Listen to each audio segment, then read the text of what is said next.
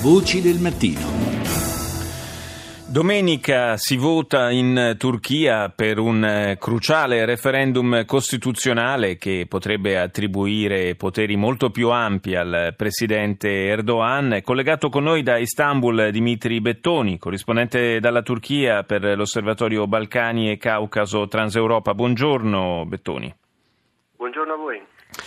Dunque un appuntamento eh, molto atteso in Turchia, per la verità anche eh, sotto la lente di ingrandimento un po' di tutta la comunità internazionale, in particolare di quella europea. Eh, è una, eh, un referendum questo che eh, potrebbe, se eh, in caso di vittoria, insomma, potrebbe dare a Erdogan la possibilità praticamente di restare quasi presidente a vita, considerando che oggi, se non sbaglio, ha sessantatré anni eh, e, e potrebbe restare al potere quasi a, fino alla soglia, diciamo, del duemilatrenta.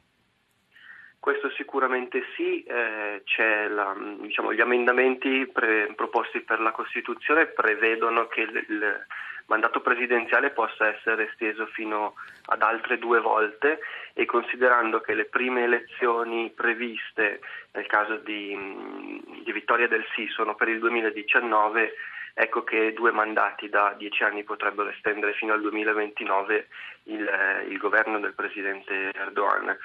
Il punto è che questa riforma va al di là del singolo individuo, per quanto la figura di Erdogan sia sicuramente preponderante, carismatica e controversa, eh, questo referendum di fatto cambierebbe la faccia del, del paese e darebbe una, volta, una svolta storica alla, a questo paese, perché verrebbe abbandonata quella che è la sua eh, tradizione parlamentare kemalista eh, avviata dagli anni venti con Ataturk, e si inaugurerebbe questa nuova Turchia, come la chiama, come definisce, la definisce Erdogan stesso, molto molto diversa. E naturalmente, oltre al cambio istituzionale, eh, sarebbe anche un cambio decisamente culturale da questo mm. punto di vista. La, il fallito golpe dell'estate scorsa aveva dato un impulso eh, forte anche al sostegno eh, di una parte della popolazione, una parte abbiamo visto essere maggioritaria della popolazione turca, Erdogan. Eh, negli ultimi mesi forse qualcosa eh, è un po' cambiato, la, la partita eh, sull'esito della consultazione referendaria sembra eh, essersi un po' riaperta.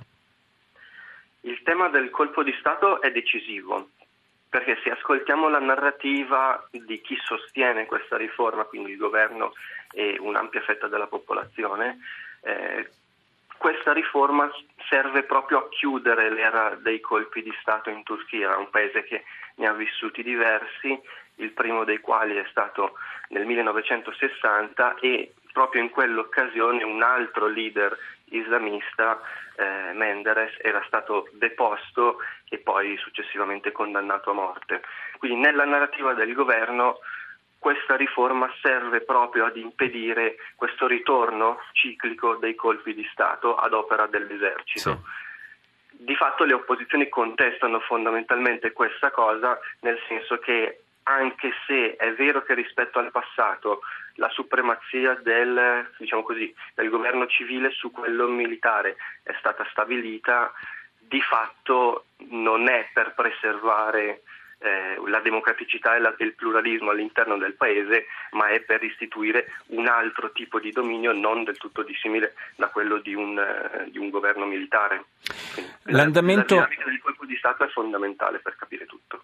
L'andamento dell'economia in Turchia, che a lungo è stata un po' la, eh, la carta eh, vincente da, che ha giocato Erdogan, perché insomma il paese ha vissuto una lunga fase di crescita e di sviluppo, eh, l'economia anche a causa dei conflitti interni ed esterni segna un po' il passo. Questo potrebbe incidere sulla popolarità di Erdogan?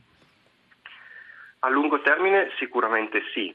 Eh, la fortuna dell'acca pi è stata costruita sul successo economico, come diceva, e sulla capacità di migliorare quello che era il sistema della, del welfare del paese. Questi sono i due temi, grandi temi economici che hanno garantito quindici anni di, di governo al partito. Ora, oggi assistiamo da tempo a dei dati economici in netto peggioramento, eh, con una disoccupazione che sta crescendo molto velocemente, con una moneta sempre più debole e con un'inflazione eh, di, che cresce con una certa velocità. Eh, si, si capisce che questo tema sarà dominante successivamente, anche perché già ora alcuni ministri sono corsi ai ripari dicendo: dopo il referendum l'economia tornerà ad essere prima, eh, insomma, in cima alla lista del, sì. delle priorità. Quindi sicuramente sì, sul tema referendum eh, in sé, cioè quindi quello di dopodomani, il tema economico è stato un po' accantonato e prevale l'elemento ideologico in questo momento. Grazie, grazie a Dimitri Bettoni, corrispondente dalla Turchia dell'Osservatorio Balcani e Caucaso Transeuropa.